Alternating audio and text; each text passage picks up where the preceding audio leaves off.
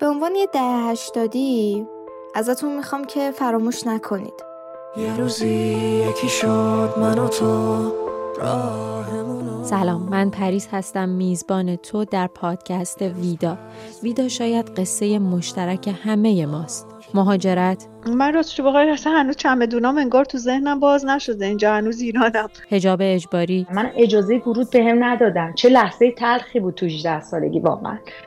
ویدا رو می‌تونید جمعه در تمام پادگیرها وبسایت رادیو فردا یا کانال تلگرام پادکست فردا گوش کنید. همه جشن می‌گیریم یه روزی آزادیمونو